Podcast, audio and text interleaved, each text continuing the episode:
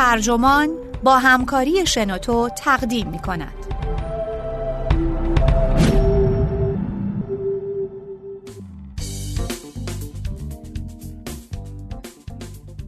پوپولیسم از کدام مردم سخن می‌گوید؟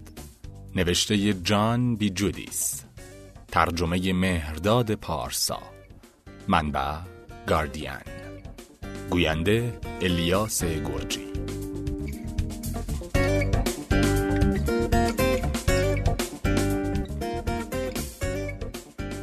وقتی دانشمندان علوم سیاسی از پوپولیسم می نویسند غالبا سعی می کنند تا در ابتدا تعریفی ازش ارائه بدن چنانکه انگار پوپولیسم مثل آنتروپی یا فوتوسنتز یه واژه علمیه اما این کار اشتباه است. هیچ مجموعه ویژگی خاصی وجود نداره که تعریف کننده جنبش ها، احزاب و مردمی باشه که پوپولیست نامیده میشن. افراد و احزاب مختلفی که تو این دسته قرار می‌گیرن با همدیگه شباهت های خانوادگی دارن. اما هیچ مجموعه ویژگی کلی و فراگیری وجود نداره که در همه اونها مشترک باشه. با این همه نوع خاصی از سیاست پوپولیستی وجود داره که در قرن 19 هم از ایالات متحده سرچشمه گرفت. در قرن 20 و 21 در اونجا دوباره ظاهر شد و در دهه 70 هم در اروپای غربی پدیدار شد. تو چند دهه گذشته دقدقه های این احزاب و کمپین ها همگرا شدند و به دنبال رکود بزرگ سال 2008 به اوج خودشون رسیدند. نمیشه نوع پوپولیسمی رو که در سرتاسر سر تاریخ آمریکا جریان داشت و به اروپا هم منتقل شد صرفاً از منظر راست، چپ یا میانه تعریف کرد. این پوپولیسم هم شامل دونالد ترامپ میشه و هم برنی سندرز، هم جبهه ملی در فرانسه و هم پودموس در اسپانیا. احزاب پوپولیست هم جناح راستی هند، هم چپی و هم میانه رو.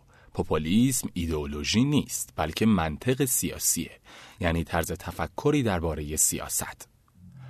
مایکل کازین تاریخدان در کتاب خودش درباره پوپولیسم آمریکایی به اسم مرام پوپولیستی اون رو یه جور زبان توصیف می‌کنه. زبانی که سخنوران آن مردم عادی رو جمع شریف و برتری می‌دونن که تنها به طبقه محدود نمیشن. اونها مخالفان نخبشون رو خودخواه و غیر دموکراتیک می‌دونن و سعی می‌کنن مردم عادی رو علیه نخبگان بسیج کنند. این تعریف شروع خوبیه. به دنبال وصف افرادی مثل رونالد ریگان یا ولادیمیر پوتین نیست که گاهی اوقات هر دو پوپولیس خطاب شدن اما منطق احزاب جنبش ها و نامزدها رو توضیح میده. از حزب مردم ایالات متحده در سال 1892 گرفته تا جبهه ملی مارین لوپن در 2016 با این همه توصیفات کازین رو گامی پیشتر می‌برم و بین پوپولیست های جناح چپ مثل برنی سندرز و پابلو اگلیسیاس در پودموست و پوپولیست های جناح راست مثل ترامپ و لوپن تمایز می‌ذارم. پوپولیست های جناح چپ از مردم در برابر نخبگان یا هیئت حاکمه دفاع می کنند. سیاست اونها سیاست عمودی بخش های پایین و میانه جامعه است که علیه بخش های بالای جامعه سفارایی می‌کنه. پوپولیست های جناح راست از مردم در برابر نخبگانی دفاع می کنند که به خاطر جانبداری از گروه سومی در جامعه ملامت میشن. گروهی که فیلمسل مهاجران، اسلامگرایان یا مبارزان افریقایی آمریکایی رو در بر می‌گیره. پوپولیسم جناح راست آهنگی با سه نوا می نوازه. به طبقات بالاتر نظر می‌کنه اما نگاهی بالا به پایین به گروه های غیر خودی داره. پوپولیسم جناح چپ از منظر تاریخی به جنبش های سوسیالیست یا سوسیال دموکرات شباهت داره. این نوع پوپولیسم سیاستی از جنس مبارزه طبقاتی نیست و لزوما نمی‌خواد سرمایه داری رو منسوخ کنه. همچنین به سیاست مترقیانه یا لیبرال که میکوشه علائق طبقات و گروه های مقابل رو با هم آشتی بده هم شبیه. این نوع پوپولیسم در محور سیاست خودش خصومتی بنیادی رو بین مردم و نخبگان فرض می‌گیره. در این بین پوپولیسم جناح راست با محافظه کاری شباهت داره که عمدتا با مقابله طبقات مرفه علیه منتقدان و مخالفان فرودستشون شناخته میشه. همچنین نسخه های آمریکایی و اروپای غربی پوپولیسم چیزی مشابه با محافظه کاری اقتدارگرایانه است که هدفش از بین بردن دموکراسیه. این پوپولیسم در بافتی دموکراتیک عمل می‌کنه. درست همونطور که ایدولوژی مشترکی وجود نداره که پوپولیسم رو تعریف کنه هیچ سازه واحدی هم وجود نداره که مردم رو پوشش بده مردم ممکنه کارگران یق آبی باشن یا مغازهداران یا دانشجویانی که زیر فشار بدهی و قرض رفتن. ممکنه فقیر یا از طبقه متوسط باشن. همینطور هیئت حاکمه هم هویت واحدی نداره. این مصادیق دقیق مردم و نخبگان نیست که پوپولیسم رو تعریف می‌کنه بلکه اونچه پوپولیسم رو تعریف می‌کنه جدال و کشاکش بین این دو یا در مورد پوپولیسم جناح راست کشمکش بین سه گروهه. خود این کشمکش موجب میشه که پوپولیست ها از نخبگان مجموعه مطالباتی داشته باشند. مطالباتی که پوپولیست ها یقین دارن هیئت حاکمه به برآورده کردن اونها علاقه نداره. سندرز خواستار بیمه درمانی برای همه و حداقل دستمزد 15 دلار در ساعت بود. اگر اون خواهان این بود که لایحه مراقبت مقروم به صرفه هزینه های مربوط به سمعک رو پوشش بده یا حداقل دستمزد از 7 دلار و 25 سنت به 7 دلار و 75 سنت افزایش پیدا کنه این خواسته او به معنای ناسازگاری و برخورد بین مردم و هیئت حاکمه نبود. اگه ترامپ خواستار افزایش نگهبانان در مرز مکزیک بود یا اگه حزب راستگرای مردم در دانمارک صرفا به دنبال کاهش میزان پناهندگی بود این خواسته ها بین مردم و نخبگان شکافی ایجاد نمی کرد. اما وعده ساخت دیواری که دولت مکزیک باید هزینش رو بپردازه یا متوقف ساختن کلی مهاجرت اینها هستند که مرز رو می‌سازند. همچین مطالباتیه که ناسازگاری و برخورد بین مردم و هیئت حاکمه رو تعریف می‌کنه. اگه همه یا حتی بخشی از این مطالبات برآورده بشه یا اگه پوپولیست ها اونها را به مسابه نوعی بلند پروازی رها کنند مثل سیریزا که با خواسته های خودش برای مذاکره دوباره بر سر بدهی های یونان همچین کاری کرد در آن صورت جنبش پوپولیستی احتمالا از بین میره یا به حزبی سیاسی یا نامزدی عادی تغییر شکل میده. در این معنا جنبش های پوپولیستی آمریکایی و اروپای غربی زمانی شکوفا میشن که در جناح مخالف باشن و وقتی وارد سیستم حکومت شوند دچار بحران هویت میشن. کمپین ها و احزاب پوپولیستی اغلب مثل علامت هشدار بحران سیاسی عمل می کنند. در اروپا و ایالات متحده جنبش های پوپولیستی در اون زمانهایی بسیار موفق بودند که مردم هنجارهای سیاسی رایج رو که هیئت حاکمه و سران سیاسی وقت از اونها دفاع و حمایت می کنند مغایر با امیدها، حراسها و دقدقه هاشون می دونستند. پوپولیستا این دقدقه های مقفول رو به زبان می آوردند و اونها رو در قالب سیاستی مطرح می کنند که مردم رو علیه نخبگان انعطاف ناپذیر می شورانه. به این طریق پوپولیست ها به کاتالیزورهایی برای تغییر سیاسی بدل میشن. کمپین ها و احزاب پوپولیس به تب از طریق برخی مطالبات خودشون به مشکلات اشاره می کنند. مطالباتی که احتمالاً در شرایط سیاسی وقت تحقق پیدا نمی کنند. در مورد بعضی پوپولیست های جناح راست این مطالبات با تعصب همراهه یا هنجارهای دموکراتیک رو به چالش می‌کشه. در موارد دیگر توده ای از اطلاعات غلط بر اونها سایه میندازه.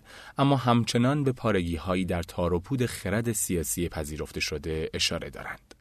تو چند دهه اخیر که جهش بزرگ بعد از جنگ پایان پیدا کرده، احزاب اصلی در هر دو سوی اقیانوس اطلس با آغوش باز برنامه نئولیبرال تحرک آزاد سرمایه و کار رو برای رسیدن به شکوفایی و آبادانی پذیرفتند.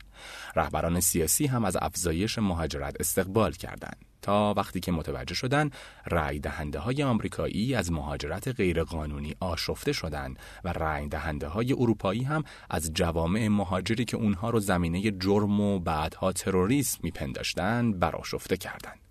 در اروپای قاره‌ای احزاب اصلی ایده پول واحد رو پذیرفتند تا زمانی که فهمیدن طی رکود بزرگ 2008 این موضوع وضعیتی نامطلوب پیدا کرده. در ایالات متحده هر دو حزب توافقات تجارت آزاد را پذیرفتند تا وقتی که دریافتند بسیاری از عموم مردم از این توافقات حمایت نمی کنند. در چند دهه آخر قرن 19 هم، وقتی که حزب مردم در صحنه سیاست آمریکا ظهور کرد، اروپا شاهد ظهور احزاب سوسیال دموکرات بود که از نظریه سوسیالیسم کار مارکس الهام گرفته بودند. طی هفتاد سال بعد اروپا به خونه‌ای برای صفآرایی احزاب چپ، میانه و راست بدل شد اما چیزی مثل پوپولیسم آمریکایی تا دهه 1970 در اونجا دیده نمی‌شد. مثل حزب مردم اصلی در ایالات متحده، احزاب اروپایی در عرصه های انتخاباتی عمل می کنند و از مردم در برابر هیئت حاکمه یا نخبگان دفاع می کردند. جبهه ملی فرانسه میگه نماینده مردم فروده است و اعضای فراموش شده در برابر کاسته است. منظور از کاسته طبقه مرفه مسلط بر جامعه است که راه ورود بقیه رو به این طبقه میبندند. تو فنلاند حزب فنلاندی ها میگه خواستار دموکراسی که بر رضایت مردم بنا شده باشه و از نخبگان یا بروکرات ها منبعث نشه. تو اسپانیا پودموس در برابر کاسته از مردم دفاع می‌کنه. تو ایتالیا به پگریلو در جنبش پنج ستاره از اونچه سویرانگر مینامه شدیدن انتقاد می‌کنه یعنی ژورنالیست ها، مدیران صنعتی و سیاستمدارها. تو هلند حزب آزادیخواه خیرت ویلدرز خودش رو نماینده هنگ و اینگرید در مقابل نخبگان سیاسی معرفی می‌کنه. اولین احزاب پوپولیست اروپایی جناح راستی ها بودند. اونها نخبگان رو متهم می‌کردند که با کمونیست ها اعانه بگیران یا مهاجران با ملاتفت برخورد می‌کنند. در نتیجه در اروپا دانشگاهیان و سیاستمداران چپ و میانه رو اصطلاح پوپولیست رو به معنایی منفی به کار می گرفتند. اما در دهه اخیر در اسپانیا و یونان چند حزب سیاسی پوپولیست ظهور کردند که خشم خودشون رو به سمت هیئت حاکمه کشورشون یا رؤسای اتحادیه اروپا در بروکسل نشونه گرفتند. تفاوت عمده بین پوپولیست های ایالات متحده و اروپا اینه که در حالی که احزاب و کمپین های آمریکایی به سرعت میان و میرن بعضی احزاب پوپولیست اروپایی چندین دهه در قدرت خودشون حضور داشتند.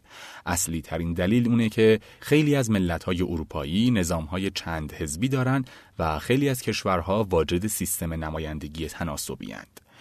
این موضوع اجازه میده احزاب کوچیکتر حتی وقتی سهمشون از آرا به ده درصد نمی‌رسه باز هم جای پایی در قدرت به دست بیارند. جنبش های پوپولیستی اغلب خودشون به اهداف و مقاصد خودشون دست پیدا نمی کنند. احزاب اصلی ممکنه خواسته های اونها رو بپذیرند یا به کل رد کنند. اما اونها آب رو گلالود می کنند. نشون میدن که ایدولوژی سیاسی حاکم به خوبی عمل نمی‌کنه و جهانبینی معیار از کار افتاده است. احد ناسی انتظار نداشت که دونالد ترامپ در سال 2016 نامزدی جمهوری خواهان برای ریاست جمهوری رو به دست بیاره و حتی خودش هم انتظار همچین اتفاقی رو نداشت. به همین ترتیب هیچ کس حتی برنی سندرز هم انتظار نداشت که در انتخابات درون حزبی دموکرات ها این سناتور ایالت ورمانت تا ماه جوان و انتخابات ایالت کالیفرنیا همچنان در گردونه رقابت با هیلاری کلینتون بمونه. موفقیت ترامپ رو اول به معرکی گیر بودن و شهرتش نسبت دادن.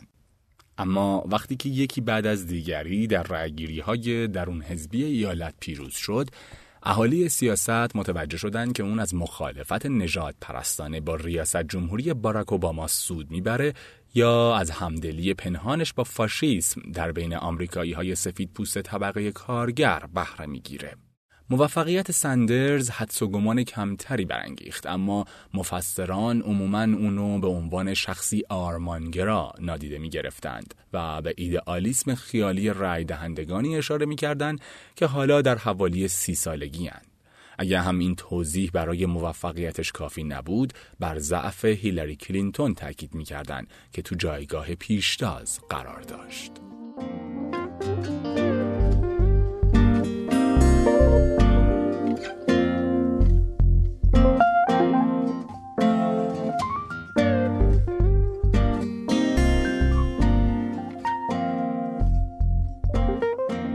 منطقی تره که موفقیت ترامپ و سندرز رو جدیدترین فصل از تاریخ پوپولیسم آمریکایی بدونیم در حالی که ریشه های پوپولیسم به انقلاب آمریکا برمیگرده.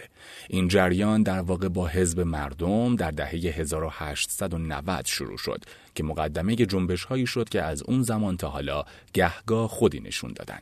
برعکس اروپا در ایالات متحده این کمپین ها به شکلی ناگهانی و غیر منتظره فوران می کردن. به رغم اینکه معمولا این کمپین ها عمر کوتاهی داشتند تأثیر زیادی بر جای میذاشتند و گرچه شاید در زمان خودشون نامتعارف به نظر می رسیدند در تار و پود سیاسی ملت جای می گرفتند. در حالی که تاریخ سیاست آمریکایی به واسطه کشمکش های مختلف بر سر بردهداری، ممنوعیت مشروبات الکلی، سخت جنین، مداخلات بین المللی و غیر شکاف خورده، اما در بازه های طولانی تحت سیطره اتفاق نظری پنهان درباره نقش دولت در اقتصاد و مسائل بین المللی بوده.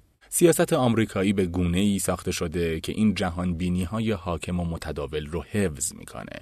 ویژگی های سرش نمای اون از جمله روش های انتخاباتی ریختن همه امتیازها به سبد برنده و پیروزی فقط یک نفر و همینطور حوزای انتخاباتی تک نماینده همگی باعث ترویج سیستم دو حزبی شدند. نامزدهای احزاب سالس اغلب به این دلیل که حزب سوم شانس پیروزی نداره اما با ورود شانس دیگران رو پایین میاره چندان مورد توجه نیستند. به علاوه رای دهندگان و رؤسای حزب طی تصمیم در این باره که چه کسی در انتخابات مقدماتی حزب کاندید بشه معمولا قابلیت شخص برای انتخاب شدن رو مد نظر قرار میدن. و در انتخابات مرحله نهایی نامزدها عموما سعی می‌کنن حد وسط رو نگه دارن و از اینکه برچسب افراطی بخورند اجتناب می‌کنند. در نتیجه این گرایش دو حزبی متمایل به مرکز، اختلافات سیاسی شدید بر سر مسائل اجتماعی و اقتصادی اساسی به ویژه در انتخابات ریاست جمهوری از تب و تاب میفته و حتی نادیده گرفته میشه. اما گاهی اوقات در مواجهه با تغییرات دراماتیک جامعه و اقتصاد یا تغییر در جایگاه آمریکا در جهان، رای دهندگان یک دفعه به برخی سیاستمداران یا جنبش ها توجه نشون میدن به کسایی که موضوعاتی رو مطرح می‌کنن که احزاب اصلی کم اهمیت جلوه میدن یا به کل نادیده می‌گیرند. ظهور حزب مردم اولین بار بمباران اصلی علیه جهانبینی کاپیتالیستی اقتصاد آزاد بود. جنبش ثروتمان را به اشتراک بگذاریم که فرماندار لویزیانا هوی لانگ به دنبال انتخاب فرانکلین روزولت در سال 1932 اون رو پدید آورد، روزولت رو وادار کرد به بیعدالتی اقتصادی بپردازه. این جنبش ها در کنار هم چارچوبی ایجاد کردند که برنی سندرز که خودش رو سوسیال دموکرات و پیشرو نامیده بود طی کمپین خودش در سال 2016 همون چارچوب رو اتخاذ کرد. به همین ترتیب کمپین های پوپولیستی جورج والاس در دهه 60 و پت بوچانان در دهه 90 پیش نشونه بودند بر نامزدی دونالد ترامپ. پوپولیست های حزب مردم در طول دوران شکوفایی خودشون در اواخر قرن 19 هم تأثیر بزرگ و ژرفی بر عرصه سیاست های آمریکایی و چنان که روشنه بر سیاست های آمریکای لاتین و اروپا داشتند. این امر منطق پوپولیسم رو گسترش داد. مردمی که علیه نخبگانی سفارایی می‌کردند که به اصلاحات ضروری توجه نداشتند. در سیاست آمریکایی این سفارایی اولین نشونه بیکفایتی و نابسندگی دیدگاه های دو حزب اصلی در خصوص دولت و اقتصاد بود. ها اولین گروهی بودند که از دولت خواستند صنایع کلیدی اقتصاد مثل راه رو تحت نظارت خودش در بیاره و حتی ملی و دولتی کنه. اونها می‌خواستن دولت نابرابری اقتصادی رو کاهش بده وضعیتی که کاپیتالیسم وقتی به حال خودش رها شده بود ایجادش کرده بود همچنین می‌خواستن از قدرت تجارت به عنوان عاملی تعیین کننده در نتایج انتخابات کم کنند. پوپولیسم تأثیر بیواسطه‌ای بر سیاستهای بعضی از دموکرات‌های پیشرو و مترقی داشت و حتی بر جمهوری خواهانی مثل تئودور روزولت هم تأثیر گذاشت. عاقبت خیلی از برنامه های پوپولیستی در New Deal فرانکلین دلانو روزولت ادغام شد و در چشمانداز لیبرالیسم اون جا گرفت.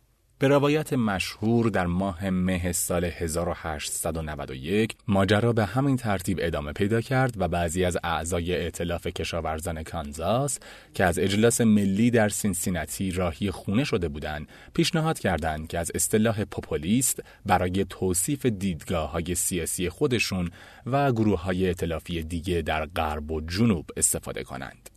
سال بعد گروه های ائتلافی با سازمان شوالیه های کارگران که در اون زمان اصلی ترین سازمان کارگری در ایالات متحده بود دست به دست هم دادند تا حزب مردم رو شکل بدند. حزبی که طی حدوداً دو سال بعد تونست اساسی ترین فرضیاتی رو که راهبر جمهوری خواهان و دموکرات ها در واشنگتن بود به چالش بکشه.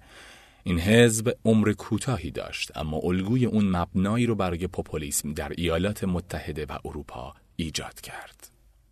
در اون زمان جمهوری خواهان و دموکرات های پیشگام در ایالات متحده به دلیل پیشرفت در صنایع و امور مالی شادمان و خوشحال بودند. اونها به بازار خودگردان به عنوان ابزار رونق و فرصت های فردی باور داشتند و فکر می‌کردند دولت باید نقشی حداقلی داشته باشه.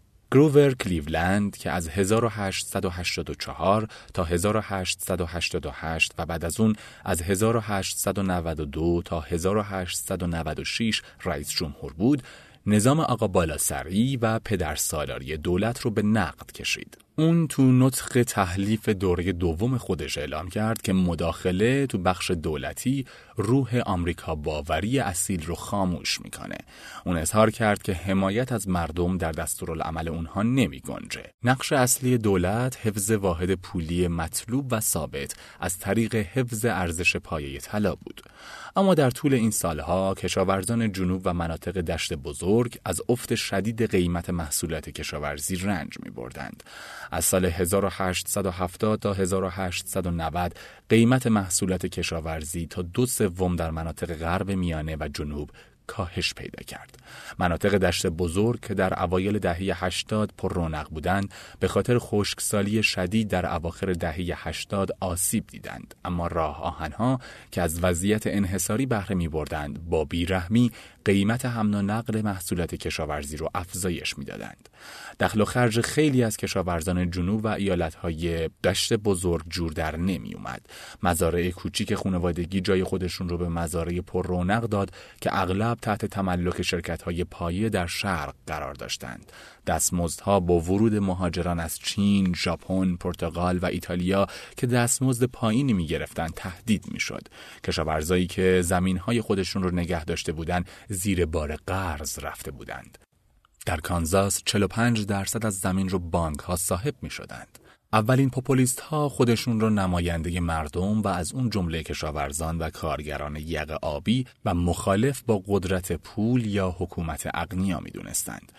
این موضوع در برنامه های اولیه اونها منعکس شده بود که عبارت بود از تأسیس و به رسمیت شناختن اتحادیه های کارگری در کنار درخواست کنترل و نظارت بر راه آهن و همینطور پایان دادن به معاملات سودجویانه زمین و شیوه های آسان پولدار شدن از طریق تغییر یا وضع مکملی برای پایه طلا به قصد برداشتن بار بدهی و قرضی که کشاورزان ازش رنج می بردند. به جز چند رهبر از احزاب مختلف، پوپولیست ها سوسیالیست نبودند. اونها بیشتر به دنبال اصلاح کاپیتالیسم بودند تا الغای اون و نماینده اونها در این اصلاحات طبقه کارگر سوسیالیست نبود، بلکه مفهوم نچندان دقیق مردم بود. وقتی احزاب اصلی مطالبات اونها رو که همچنین شامل مالیات بر درآمد تصاعدی و اصلاحات سیاسی برای ایجاد رأیگیری مخفی و انتخابات مستقیم سناتورها بود رادیکال و دور از دسترس تلقی کردند حزب مردم در سال 1892 تأسیس شد و برای ریاست جمهوری نامزدی رو برگزید. در سخنرانی اول حزب اعلام شد ما میکوشیم حکومت جمهوری را به مردم دشت برگردانیم که طبقه ایشان خواستگاه آن حکومت بوده است. ما باور داریم که قدرت حکومت یا به بیان دیگر قدرت مردم باید گسترش پیدا کند. به سرعت تمام و تا آنجا که قضاوت مردم خردمند و آموخته های تجربه اجازه می دهد تا جایی که ظلم بیعدالتی و فقر عاقبت در این سرزمین محو شود. در جنبش پوپولیستی همواره شاخه محافظ کارتری هم وجود داره. در جنوب برخی گروه ها با ائتلاف ملی مشابهی که متعلق بود به کشاورزان سیاپوست همکاری کردند اما دیگران چنین کاری نکردند پوپولیستا خواستار خروج مهاجران چینی بودند. این مهاجران را های مختلف به منطقه وارد کرده بود تا در مزارع غربی و راه کار ارزون ایجاد بشه. حمایت پوپولیست از این خط مشی اغلب لحنی نژاد پرستانه داشت اما در دهه 1880 و اوایل دهه 1890 سیاست پوپولیستی ابتداعا سطوح بالا و متمولان را نشونه گرفته بود. تو انتخابات سال 1892 حزب مردم به شکلی چشمگیر خوب عمل کرد. نامزد ریاست جمهوری اونها که به طرز تأسفباری فاقد نقدینگی و سرمایه بود، 8 درصد از آرا رو به دست آورد و در پنج ایالت پیروز شد. در انتخابات سال 1894 نامزدهای حزب مردم در مجلس نمایندگان 10 درصد از آرا را از آن خودشون کردند. حزب چهار نماینده کنگره، چهار سناتور، 21 مدیر ایالتی و 465 نماینده مجلس ایالتی انتخاب کرد. حزب مردم که اعضای اون از مناطق جنوبی و غربی بودند، همراه به گروور کلیولند که بسیار نامحبوب بود، گویا در مسیر خودشون قرار گرفته بود تا در مقام حزب دوم اصلی دموکرات ها رو به چالش بکشه. با این همه انتخابات سال 1894 آخرین حرکت حزب از آب در اومد. در پایان پوپولیست ها به واسطه پویایی نظام دو حزبی به پایان راه خودشون رسیدند. توی ایالت های مناطق دشت بزرگ خشم مردم علیه کلیولند باعث شد رأی دهنده ها به سمت جمهوری خواهانی روی بیارن که قابلیت انتخاب بیشتری داشتند. در جنوب دموکرات ها با ترکیب اعضای جدید و در واکنش به خواست بعضی پوپولیست ها برای به دست آوردن رأی سیاپوست ها با اتهام خبیسانه نجات حزب مردم رو مغلوب کردند. همونطور که منتقدان لیبرال بعدها اشاره کردند در حزب مردم رگه هایی از یهود ستیزی، نجات پرستی و بومیگرایی به ویژه نسبت به چینی ها وجود داشت. اما اینها در بهترین حالت عوامل ثانوی و فرعی بودند. تا پیش از فروپاشی جنبش حزب مردم اصلی در ابتدا جنبشی با گرایش چپ بود. اولین نمونه های اصلی پوپولیسم جناح راست در دهه 1930 با کشیش کاتولیک و مجری برنامه رادیویی پدر چارلز کاگلین ظهور کرد و سپس در دهه 1960 با کمپین های ریاست جمهوری جورج والاس. والاس فرماندار دموکرات آلاباما به فروپاشی اطلاف نیودیل فرانکلین روزولت و ایجاد مبنایی برای سفارای دوباره با ریگان در 1980 یاری رسوند. اون یه جور پوپولیسم راست جدید رو ایجاد کرد که دونالد وارن جامعه شناس اون رو رادیکالیسم آمریکایی متوسط نامید. این پوپولیسم به حزب جمهوری پیوست و به مبنای چالش دونالد ترامپ با راست کیشی جمهوری خواهانه در سال 2016 بدل شد. نیودیل فرانکلین روزولت بر ائتلافی ضمنی بین لیبرال ها و دموکرات های محافظه کار جنوب مبتنی بود که این دومی با هر گونه قانونی که بتونه برتری سفید پوست ها را به چالش بکشه مخالف بود. جمهوری خواهان در قالب حزب ابراهام لینکلن به نحو سنتی پذیرای حقوق شهروندی سیاپوستان بودند و رهبران جمهوری خواه در کنگره از لایحه رئیس جمهور دموکرات لیندون جانسون در سال 1964 و 1965 مبنی بر حقوق شهروندی و حق رأی حمایت کردند. سناتور جمهوری خواه آریزونا بری گولدواتر در ابتدا مخالف بود اما در انتخابات ریاست جمهوری 1964 جانسون به سادگی اونو مغلوب کرد. اما پیروزی جانسون نشونه حمایت گسترده از لوایح حقوق شهروندی اون نبود. بعد از اینکه اون لایحه حق رأی رو از تصویب گذروند و قانونی معروف به جنگ با فقر رو ارائه کرد واکنش عمومی شدیدی ایجاد شد. والاس این واکنش رو به کارزاری پوپولیستی بدل کرد. والاس نهایتا اسم خودش رو به عنوان هوادار بزرگ جداسازی نژادی ثبت کرد اما در ابتدا دموکراتی پوپولیست بود که نژاد براش اهمیتی فرعی و ثانوی داشت. او در آغاز در 1958 در مقام دموکرات معتقد به نیودیل روزولت برای فرمانداری خیز برداشت و در برابر نامزد تحت حمایت کوکلاس کلان شکست خورد. بعد از اون عهد کرد که دیگه هرگز به خاطر کاکاسیاها نخواهم باخت. در سال 1962 والاس بار دیگه وارد عرصه شد و این بار در مقام حامی شعار جداسازی اکنون، جداسازی فردا، جداسازی همیشه پیروز شد. در 1963 وقتی تلاش کرد مانع از ثبت نام دو دانشجوی سیاپوس در دانشگاه آلاباما بشه، رسوا و بدنام شد. در سال 1964 در انتخابات درون حزبی دموکرات ها در ویسکانسین، ایندیانا و مریلند شرکت کرد و حدود حدود یک سوم آرا رو برد تا حد 43 درصد در مریلند که رأی 15 تا 23 بخش رو در اختیار داشت.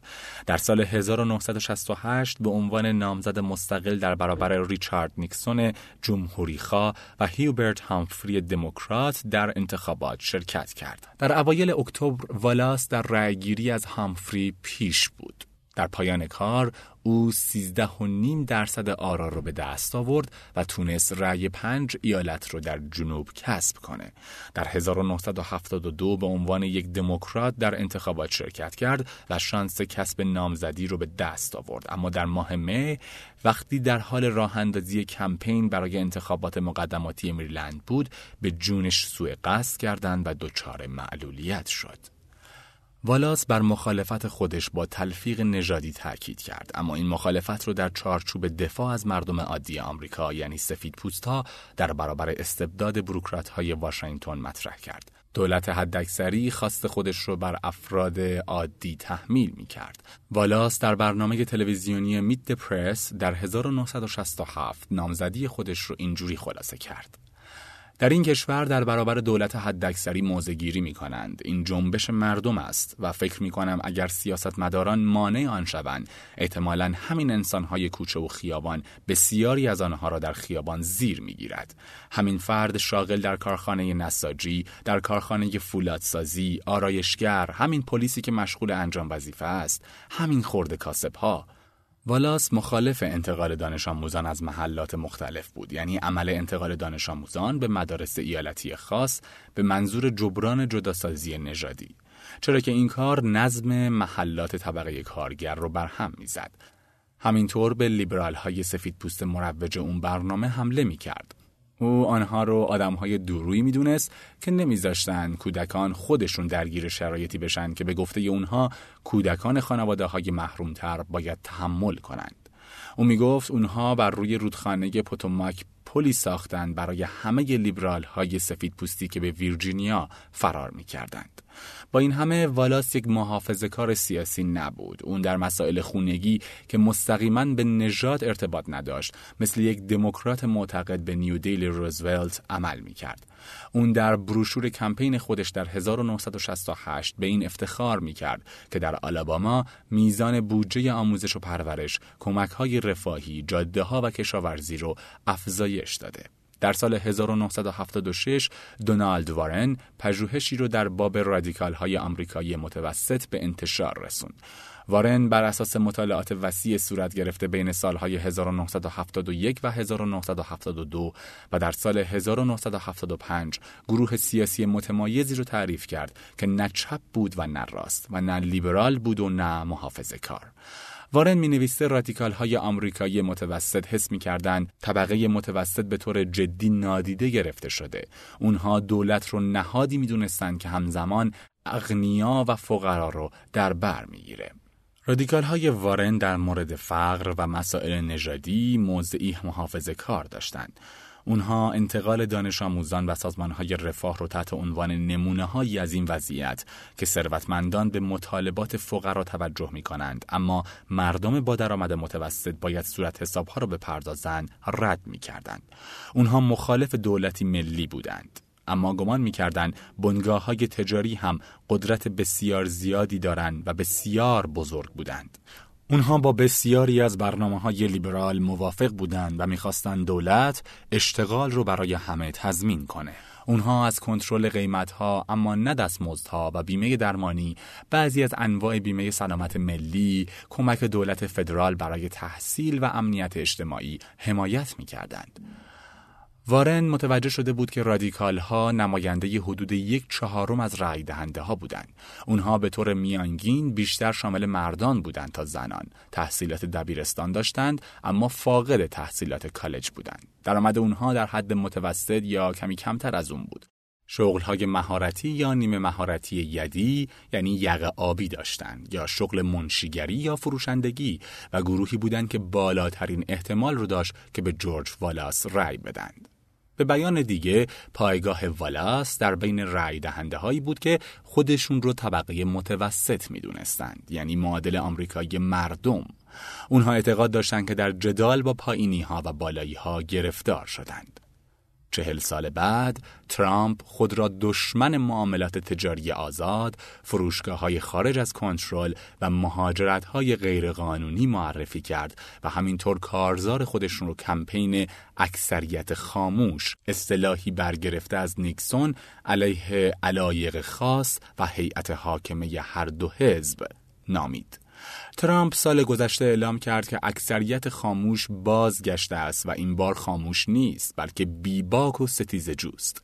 در تجمعات کمپین او پلاکارت هایی داشتند که روشون نوشته بود اکثریت خاموش با ترامپ همراه است. در ژانویه درست قبل از اینکه ایالت آیووا گرد همایی انتخاباتی تشکیل بده کمپین ترامپ تبلیغی تلویزیونی به اسم هیئت حاکمه به راه انداخت. ترامپ که پشت میزش نشسته بود به دوربین نگاه کرد و گفت هیئت حاکمه رسانه ها صاحبان منافع ویژه دلالان سیاسی پول دهندگان به کمپین ها همگی علیه من هستند. من کمپین را با هزینه خودم به راه انداختم. هیچ چیزی به کسی بدهکار نیستم. تنها به مردم آمریکا بدهکارم که کاری بزرگ را به انجام برسانم. آنها واقعا تلاش می کنند من را متوقف کنند. دوستان عزیز از شما خواهش می‌کنم به وبسایت شنوتو برید و پادکست های دیگر رو گوش بدید و لذت ببرید. همچنین شما می‌تونید مطالب خاص خودتون رو در قالب پادکست با دیگران در این وبسایت به اشتراک بگذارید. خدا نگهدار.